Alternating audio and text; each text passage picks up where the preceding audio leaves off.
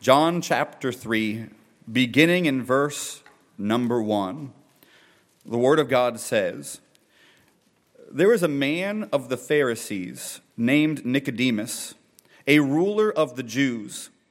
The same came to Jesus by night and said unto him, Rabbi, we know not that thou art a teacher come from God, for no man can do these miracles that thou doest except God be with him.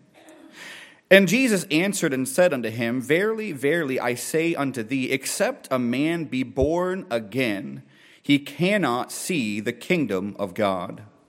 Nicodemus saith unto him, How can a man be born when he is old? Can he enter the second time into his mother's womb and be born? Jesus answered, Verily, verily, I say unto thee, except a man be born of water and of the Spirit, he cannot enter into the kingdom of God. That which is born of the flesh is flesh, and that which is born of the Spirit is spirit. Marvel not that I say unto thee, ye must be born again."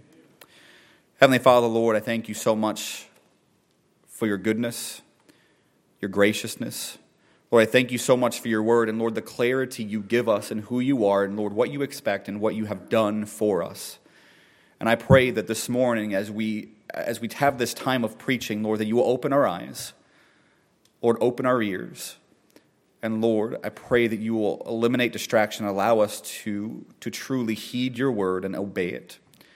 And I pray for those who are here this morning that, Lord, if there's someone here that does not know if they have a relationship with you, that does not know if they'll spend eternity with you in heaven, Lord, I pray that you will allow them to listen. Lord, I pray that you will give them a new heart. Amen. I pray they will turn from their sins and believe in you and trust in you. And I pray this in Jesus' name. Amen. Thank you very much. You may be seated. Amen. Good morning. Turn to your neighbor. Say, good morning, neighbor. Say, are you ready for God's word today? What'd they say? Hopefully they said yes. We've been doing this the last couple of weeks. Am I on? Yes or no? Am I on? I can't tell. No? No, I'm not on. I'm not. Test, test. Well, you can hear me. I got a big mouth. That's not a problem. So the issue is if whether or not everybody on the radio and Facebook can hear me as well. Well, they're going to get on that, and it's good to be back. We're good, all right. It's good to be back with you preaching and teaching, and appreciate your prayers for us as we have welcomed Baby T into the house. And the other night, Timothy was fussing a little bit, as babies are wont to do, and I remember waking up and rolling over, and I remember... I could just tell there was a little bit of frustration in the room. And so as I am ought to do, I rolled over and I said, "Baby, do you need me to take him? I can take him for a little while and I can help you." And then I fell right back to sleep. And so sometimes I know, like, the spirit is willing, amen, but the flesh is weak. And so, boy, but he's doing well, and we appreciate your prayers. And God is good, amen. This morning I'm going to speak to a matter of vital importance. I'm going to speak to that which is the groundwork for our hope for heaven. Speak to that which is the foundation of the whole structure of the life of faith. You must be born again. It is the difference between heaven or hell. You must be born again. And before you turn me off this morning, I want us to know that the Bible teaches that we who claim to be Christians should examine ourselves. Paul wrote in 2 Corinthians 13 and verse number 5, "Examine yourselves whether ye be in the faith. Prove your own selves. Know ye not your own selves, how that Jesus is in you, except ye be reprobates." It is biblical for we who claim to know Christ to examine ourselves. So if this morning in your head, even as I started, or as maybe as the title was announced, you said, "Oh, I don't need that," or maybe, "Oh, I did that." Church, I'm praying this morning that especially you will listen today. We're going to look at a portion of conversation between Jesus and a man named Nicodemus. He was a Pharisee. And I want us to see this all-important truth that you must be born again. Look with me, John chapter 3. We're going to begin in verse number 1. The Bible says there was a man of the Pharisees named Nicodemus, a ruler of the Jews. The same came to Jesus by night and said unto him, Rabbi, we know that thou art a teacher come from God. For no man can do these miracles that thou doest except God be with him. Jesus answered and said unto him, read it in unison with me, Verily, verily, I say unto thee, except a man be born again, he cannot see the kingdom of God. Notice number one with me this morning, the must of the new birth. The must of the new birth. Ye must be born again. Now the conversation between these two men takes place at night. Nicodemus starts here by complimenting Jesus. He says, Teacher, Master, we know that you're come from God. We know and we recognize God's hand upon your life and upon your teaching and on your miracles. We know you're come from God. So Nicodemus starts by giving Jesus a compliment. Jesus in verse number 3 says, Verily, verily, I say unto you, thank you so much for those kind words. No. Nicodemus begins by giving Jesus a compliment. Jesus gets right to it. And he says, Nicodemus, unless you're born again, you're going to die and go to hell. Shocking. Can I tell you why it was shocking? Because Nicodemus was a good man. He was a good moral, religious man. You know, I know that when we read the New Testament, the Pharisees get a bad rap. And Jesus did take a lot of time to attack a lot of the hypocritical things of the Pharisees. But I think we miss who the Pharisees were. Though the Pharisees get a bad rap, not all of the Pharisees were bad people. In fact, the Pharisees were the leading conservative religious movement of their day. They went to church faithfully. They read the Bible faithfully. They memorized Scripture faithfully. In fact, before you could be a Pharisee, you had to memorize the first 5 books of the Old Testament in their entirety. And I know that's no big deal to you because you memorized Leviticus a long time ago. But they went to church faithfully, and they read the Bible faithfully, and they memorized Scripture faithfully. They tithed 10% of everything, down to the herbs and spices that they had. The Bible says they fasted twice a week, which is twice as much as most of us have fasted in our entire lives.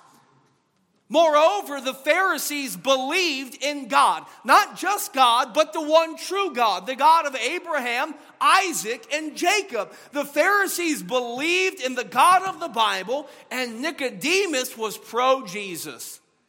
He says, Jesus, I know you're a good man, come from God. Nicodemus was pro-Jesus. Yet Nicodemus was lost and on his way to hell. Jesus didn't say these words to a drug dealer or to a murderer or to a prostitute.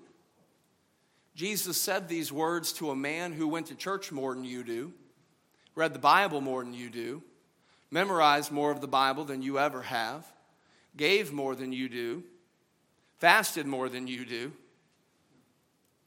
Jesus looked at this man and said, "Except a man be born again, he cannot see the kingdom of God." Because here's the thing. You don't get to heaven because you go to church. You don't get to heaven because you read the Bible. You don't get to heaven because you memorize the Bible or pray or do religious works like fasting or tithing. You don't even get to heaven, hear me, you don't even get to heaven because you believe in God.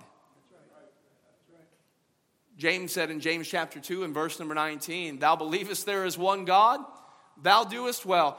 There's a lot of sarcasm there, actually. You believe in one God? Good for you, bucko. Even the devils believe and tremble. But you're not going to get to heaven because you believe there's a God, or even because you believe in the God of the Bible. You don't go to heaven because you're pro-Jesus. You must be born again. No if, no and, no but, no exception, no asterisk. You must be born again. So if we understand the must of the new birth, then church, it behooves us to then understand the miracle of the new birth. What is this? I want you to see how the conversation goes. We'll look back in verse number 3. Jesus answered and said unto him, read it in unison with me, church. Verily, verily, I say unto thee, except a man be born again, he cannot see the kingdom of God. Verse 4 says, Nicodemus saith unto him, how can a man be born when he is old? Can he enter a second time into his mother's womb and be born? Jesus answered, verily, verily, I say unto thee, except a man be born of water and of the Spirit, he cannot enter into the kingdom of God. That which is born of flesh is flesh, and that which is born of the Spirit is spirit. Marvel not that I say unto thee, ye must be born again. If we understand the must of the new birth, church, it behooves us then to understand the miracle of the new birth. This is important because there are a lot of people who think they are going to heaven, but they're not. A lot of people who think they're going to heaven, but they're not. And I'm going to tell you, preachers are partly to blame. Because I don't know that I've even ever been to a funeral. It doesn't matter how the person lived. What does the preacher say at the funeral? Oh, well, our God is a God of mercy and of long-suffering compassion. And we know Bill is in a better place. Well, we know how Bill lived. We know Bill never professed the Lord Jesus as his Savior. Well, we all know Susie's in a better place. I don't think I've been to one funeral where the preacher said, we all know Bill's in hell. We all know Susie didn't get to heaven. And I think sometimes we get this lukewarm, like everything just works itself out. And the reality is it doesn't. That except a man be born again, you cannot see the kingdom of heaven. There's a lot of people who think they're going to heaven who are not. I tell you, some of the saddest verses in all the Bible we find in Matthew chapter 7, beginning in really in verse number 21, but we'll pick up in verse 22. Jesus says this. This is the words of Jesus. Many will say to me in that day, Lord, Lord, have we not prophesied in thy name, and in thy name have cast out devils, and in thy name we've done many wonderful works? And then will I profess unto them, I never knew you. Depart from me, ye that work iniquity. And so, church, it's important that we understand what the miracle of the new birth is. And Jesus here draws a sharp contrast in comparison between the physical birth and the spiritual birth. When Jesus says that which is born of water is water, he is talking about physical birth, not baptism, but physical birth. And you've got the phrase, when the lady goes into labor, her water breaks. And so Jesus is drawing a contrast between physical birth, that which is born of water, and spiritual birth, that which is born of the Spirit. So why do we have to be born again? Because physical birth cannot suffice to bring me into the kingdom of God. You see, in my physical birth, I am by nature a sinner. You don't have to teach kids how to do wrong. You have to teach kids how to do right. You don't have to teach kids how to be lazy. You have to teach them how to work hard. I don't have to teach myself how to slack. I have to teach myself how to be disciplined. Forgiveness doesn't come naturally to this flesh. I am by nature a sinner, set at enmity against God. And nothing that I can do changes that fundamental law. When I am born alive in the flesh, I am spiritually dead, far from God. And hear me, my spiritual standing before God cannot be repaired, it cannot be restored, and it cannot be rehabilitated. We are dead indeed in our sins. It cannot be repaired. It cannot be restored, and it cannot be rehabilitated. That's why you can't come to church enough to get to heaven, read the Bible enough to get to heaven, pray enough to get to heaven, give enough to go to heaven, go enough to get to heaven. You can't do that because we cannot be repaired, restored, or rehabilitated. We must be reborn. We must be born again. And Jesus here, as he begins to describe the miracle of the new birth, the miracle of the spiritual birth, I think it's important, church, that we stop and recognize at this moment that the miracle of the new birth is not something that we conjure up on our own, any more than we conjured up our own birth. What is it? This is, the Bible says, that which is born of flesh is flesh, and that which is born of the Spirit is spirit. And so we see in the new birth, it is the Spirit of God that works in our hearts. What does the Spirit of God do? He applies conviction to our hearts over our sin. John 16 in verse number 8, the Bible says this, and when he, speaking of the Holy Spirit, has come, he will reprove the world of sin and of righteousness and of judgment. What does the Spirit do? He convicts my heart of sin. What does the Spirit do? He draws me to the Savior. John 6 in verse 44, Jesus said, no man can come except the Father which sent me draw him. In other words, I'm not getting saved when I want to get saved. We got the wrong idea that I'll live my life for now, and when I'm ready, then I'll come to God. No. It's the Spirit of God that must work in our heart. The Spirit of God convicts us of our sin. The Spirit of God draws us to Christ. Hey, this one's really important. He brings the power of God's word to bear in our hearts. See, in the matter of salvation, the Bible says this, Romans 10, verse 17, that faith cometh by hearing, and hearing by the word of God. You see, I'm very skeptical. I'm very uneasy about people who claim to be saved, but their salvation experience has nothing to do with conviction, has nothing to do with being drawn to the Savior, has nothing to do with the word of God. Faith comes by hearing, and hearing by the word of God. 1 Peter chapter 1 and verse number 23, being born again, not of corruptible seed, but of incorruptible, by the, what is it, church? Word of God, which liveth and abideth forever. James 1 and verse number 18, of his, speaking of God, of his own will, begat he us with the word of truth, that we should be a kind of first fruits of his creatures. Here's the thing, just as you didn't will your first birth, you're not going to will your second birth.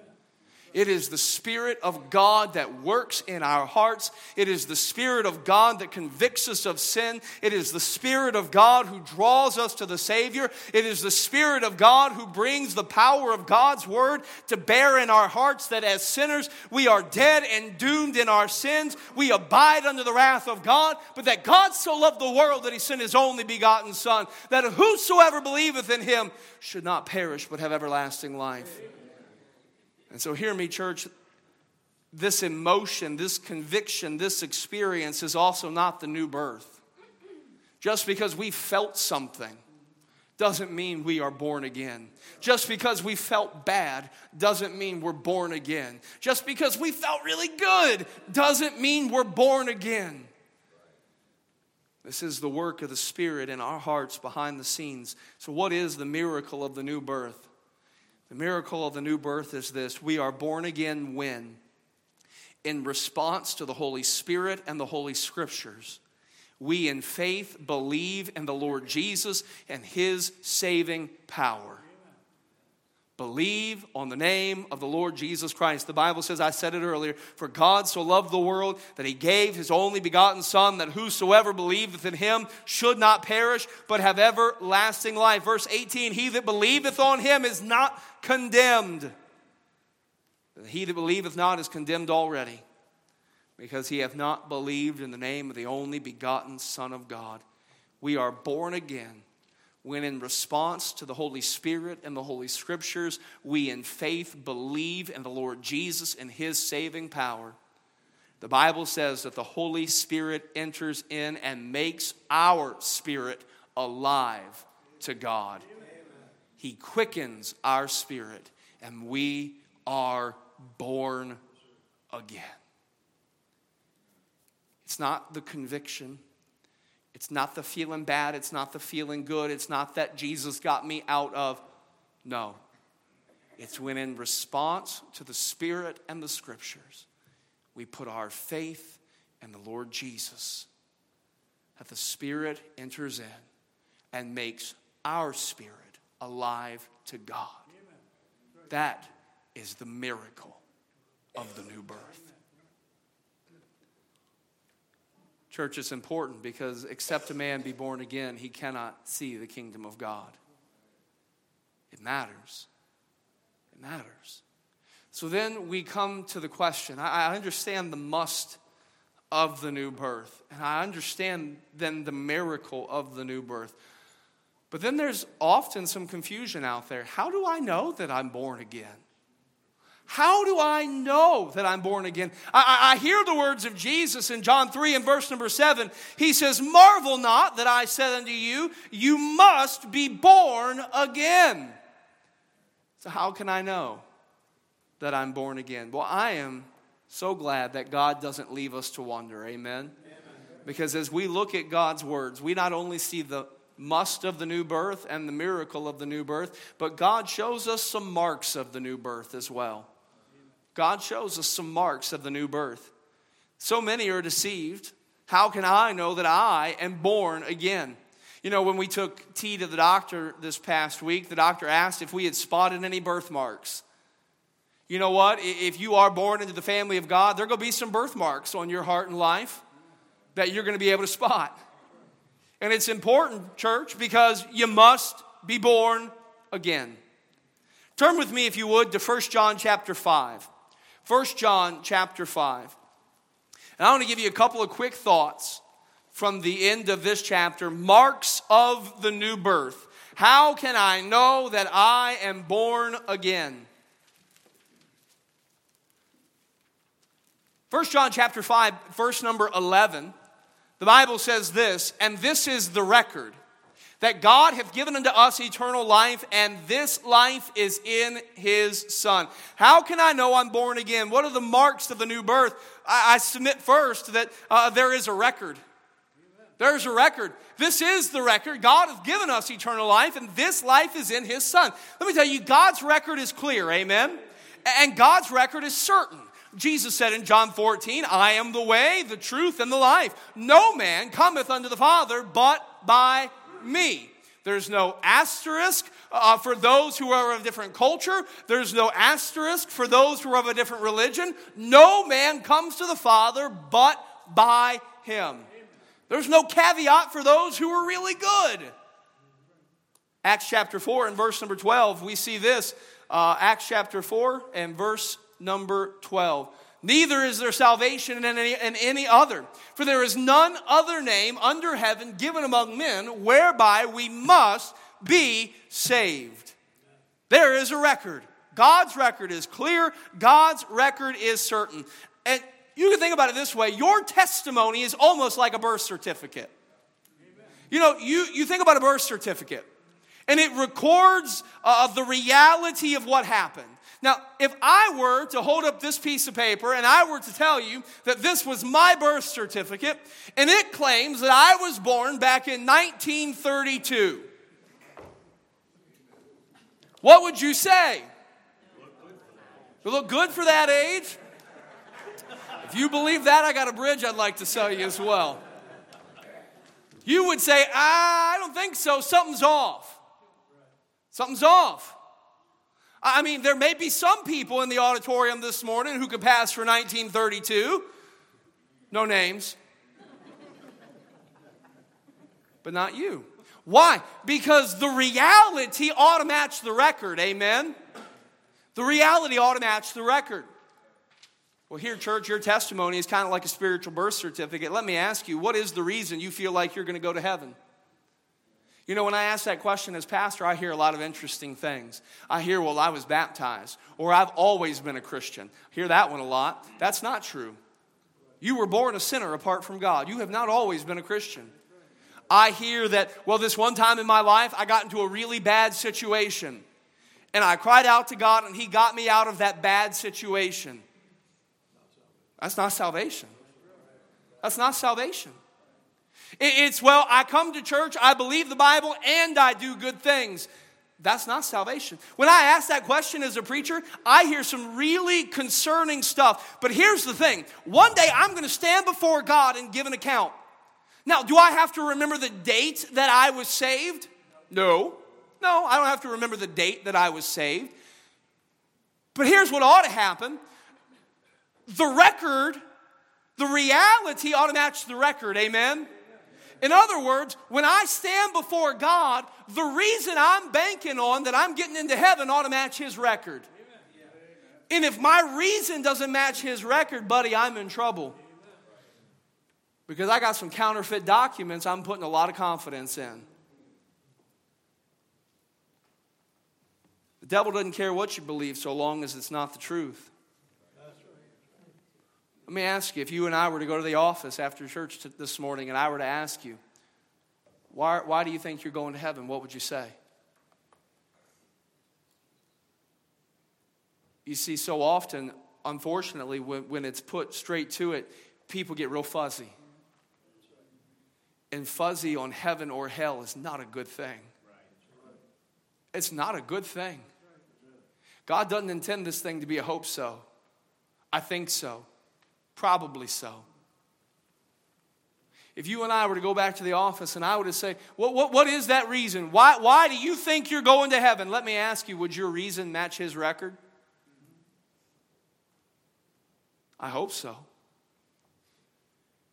Our testimony is kind of like that birth certificate. The mark of the new birth is that our reason, our reality will match his record. This is the record, John says, that he has given to us eternal life, and this life is in his Son. That's one mark of the new birth. There's a record. I got another mark of the new birth. There is a relationship. Look at verse number 12 of 1 John 5. He that hath the Son, he that possesses, has a relationship with the Son, has life. And he that hath not the Son of God hath not life. How can I know that I'm born again? Well, there's a record, verse 11. There's a relationship, verse 12. If you look at verse 11, the Bible says, and this is the record that God hath given unto us. Us is plural. That record is available for all of us, right? All of us can have that, can understand that record. But you go to verse number 12, the Bible says, he that hath the Son. Now we've switched from plural to singular. Because you see, that record is out there for everyone, but that relationship is only available to each of us individually. The relationship is individual. It's not because you go to a certain church or were born into a certain family. The relationship is individual. You're not going to heaven because your grandma did, your mama did, your daddy did, or your preacher did. And the problem is when we stop and start thinking about a relationship, there's a lot of people who know about God, but they don't really know him. They know a lot about him. They're familiar with him. Familiar with Jesus like they would be a celebrity or a politician or an athlete. They know details of his life. They know things that he did, things that he didn't do, things that he said, places that he went. They can tell you things about him, but the reality is they don't really know him. There's not a lot of real confusion on whether or not you know somebody. You know, I often hear I'll liken it to marriage, right? Are you married? Well, I think so. Well, when did you get married? I don't know. It may have been like age 15 at youth camp, or maybe it was age 8, or maybe it was age 24. I don't know. But I'm pretty sure I'm married. I'm pretty sure that I have. You know, Eric, you may forget the anniversary date once, right? I hope not. I hope not. You're right. But you don't ever miss the fact that somebody else moved in. You don't miss the fact that everything changed.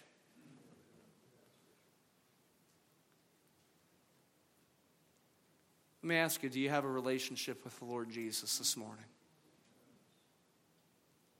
You may not know the date, but buddy, you can't miss the fact that he moved in and everything changed. Do you have a relationship with Jesus this morning? Do you know him? Or do you just know about him? You see, the mark of the new birth is that we will have a relationship with him.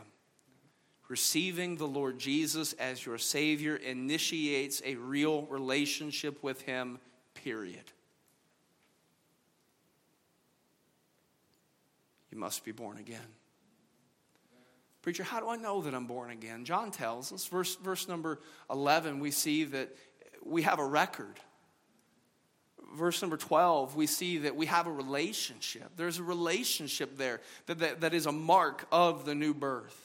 He that hath the Son hath life. He that hath not the Son of God hath not life. I want you to see one more mark of the new birth this morning as we bring it to a close. Verse number 13. John said, "These things have I written unto you that believe on the name of the Son of God, that ye may know that ye have eternal life, and that ye may believe on the name of the Son of God." John says, "I have written you these things. I have written you this book that you might know that you're saved."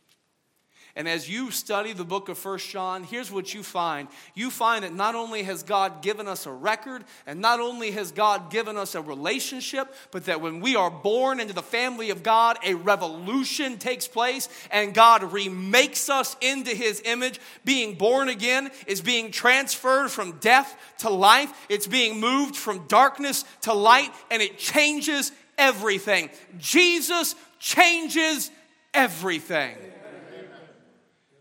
Little Timothy Richard Holmes. Whatever you do, don't call him Little Ricky. That would get me in a lot of trouble. I'm probably already in a lot of trouble for mentioning it publicly.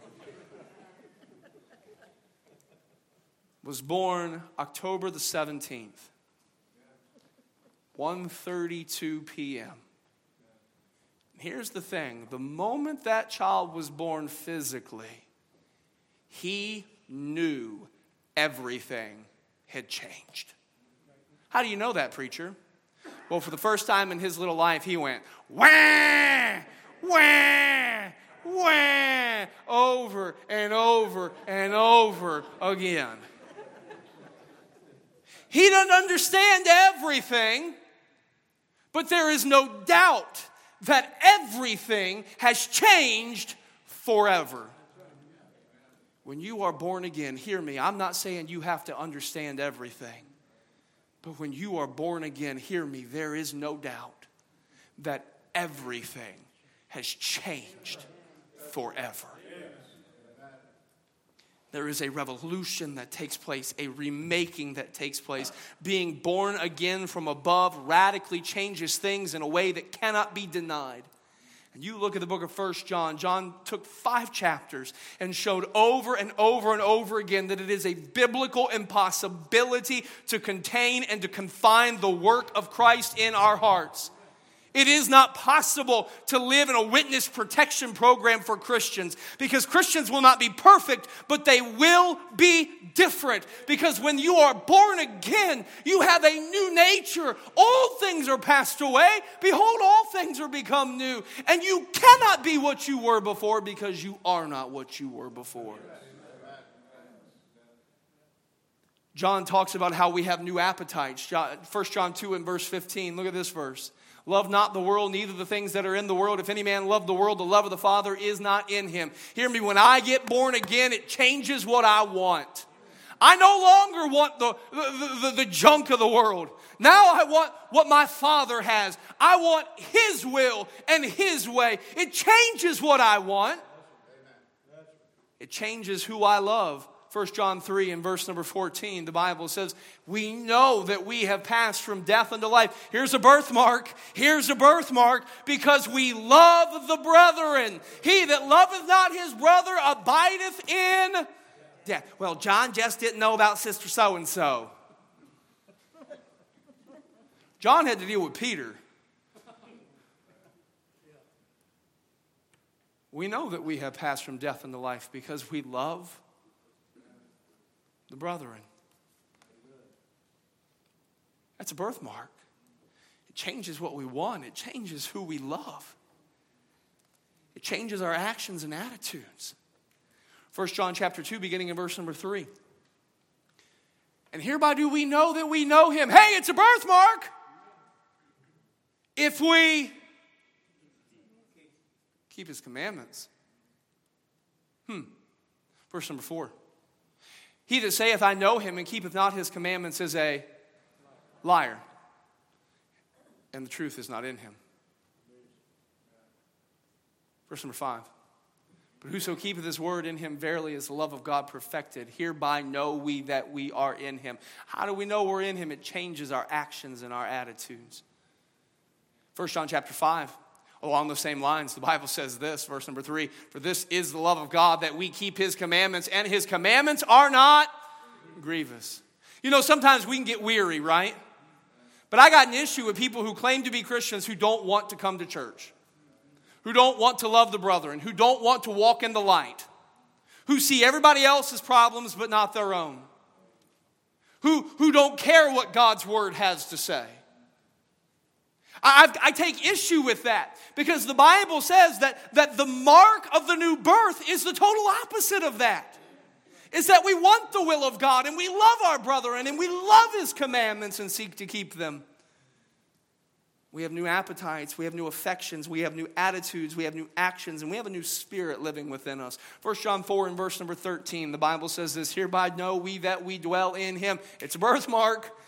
And he in us, because he hath given us of his spirit. Here's the thing, church. If you live this life and the Holy Spirit never convicts you, he never comforts you, he never encourages you, you can lay out a church and it doesn't bother you. You can talk about other people and gossip and it doesn't bother you. You can get online and do all sorts of wickedness and it doesn't bother you. Here's the thing. We better take note.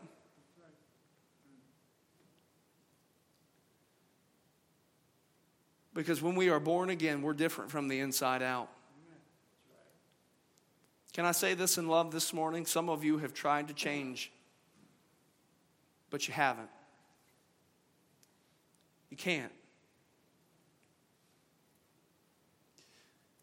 The issue is that when you are truly born again, Jesus changes you. Period. He changes what you want. He changes what you love. He changes what you do. Can I in love this morning say, if you don't see a distinct change in your everyday demeanor, then there is the distinct possibility that there hasn't been a change to your eternal destiny. Because you cannot have the life of the Savior and continue living and loving a life of sin. Let me illustrate it one final way this morning. You can think of it almost as a default direction. The default direction is radically different before and after the new birth. So before I'm saved, boy, there's part of me that wants to do right. And so I have to make myself do right. And I have to and I have to keep the pressure on. And I have to really work at it and work at it and work at it. But my natural default instinct is to want to do. Sorry, you guys are worldly, fleshly today. You guys pick the good side of the building. And so I can try, and boy, I'm pushing, and I'm going to do this, and I'm going to do this, and I'm going to do this. But my default position is, boy, I'm just going to come over here, because that's what my nature is. But when I get saved, it changes. My default position is to want to love God and love his people and be in church and do God's will and live for God. Now, sometimes when the pressure comes on, you know, Jack Foster, he said those things about me, and buddy, I didn't like it very much, and I wanted to hold a grudge, and you know, Jack Foster does this stuff all the time, and we all know what he's like, but the Holy Spirit doesn't let me keep going in this direction, does he? The Holy Spirit doesn't let me keep going in this direction because my default now as a child of God is to come this way. And to forgive him as Christ has forgiven me. Amen. And as you look at your heart and your life this morning, can I ask you, what is your default direction? Because for those who are born of the Spirit, change and growth is not up to you. The Spirit who birthed you will grow you. Philippians 1:6. The mark of revolutionary change is one that is a mark of the new birth.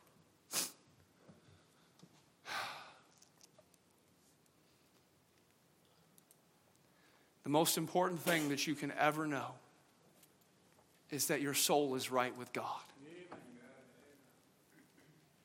No one really wants to go to hell.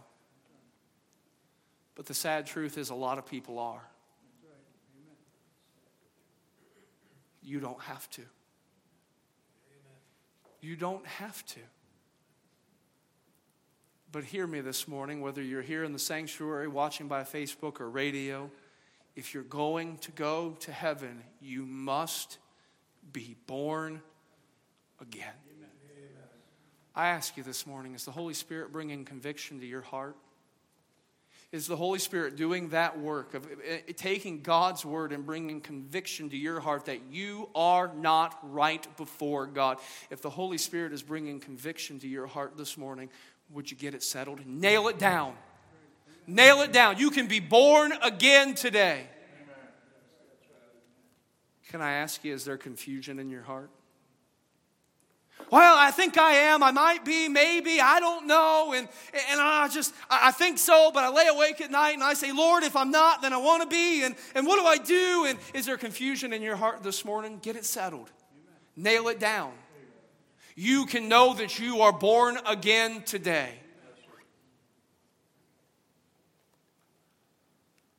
We don't have to live with doubt when it comes to salvation. These things are written, John said, that ye may know that ye have eternal life. Amen. Cry out to God today, Lord, I know I'm a sinner. Lord, I know my sin separates me from you, but I believe that Christ died for my sins. He was buried and that he rose again, and I receive the Lord Jesus as my Savior today. It's not magic words or specific things that we say. It is the prayer of faith. Putting our faith in the Lord Jesus. Cry out to God today. You can cry out to God right there in your seat. But here's what I want to ask. And I don't often ask for anything quite this specific, but I'm going to ask this specifically this morning. That if this morning you need to get it settled, you need to get it nailed down, you need to be born again. That even if you're just crying out to God there in your seat, even as I talk, that in just a moment when we start our time of invitation, I'd like to ask you to come forward and to meet with somebody. I'll have some counselors ready here at the front. Why do you need to talk with somebody else to get saved? No, you don't. You need to talk with God to get saved. But here's the thing. When Timothy was born, you know what he did? He cried out for those around him to come and help him. And if God is going to birth you into his family this morning, here's what you need. You don't need to be a newborn out on your own. You need to be a newborn who's connected with somebody who can help you. So I'm going to ask in just a moment, we're all going to stand with our heads bowed and our eyes closed. And I'm going to ask this morning, if you need to get it settled, if you need to be born again, you make your way to the front. We'll connect you with somebody. They'll take you to the back and go through God's word with you, pray with you. Help you to know and connect you with what God desires to do in your life. Christian, I challenge you this morning as well. You say, no, I know that I'm saved. I see the marks of the new birth in my life. Well, Christian, may we always remember that getting saved is not the end, it is the beginning. The journey is not done for little Timothy, it has just begun. So get serious about your spiritual growth today. We're serious about our physical things. Let's get serious about our spiritual lives. Maybe, Christian, there's those around us who we know aren't saved. Maybe tonight, maybe this morning we come and we fall on our face and we pray for those that are lost. And we ask the Spirit of God to do the work in their hearts that we cannot.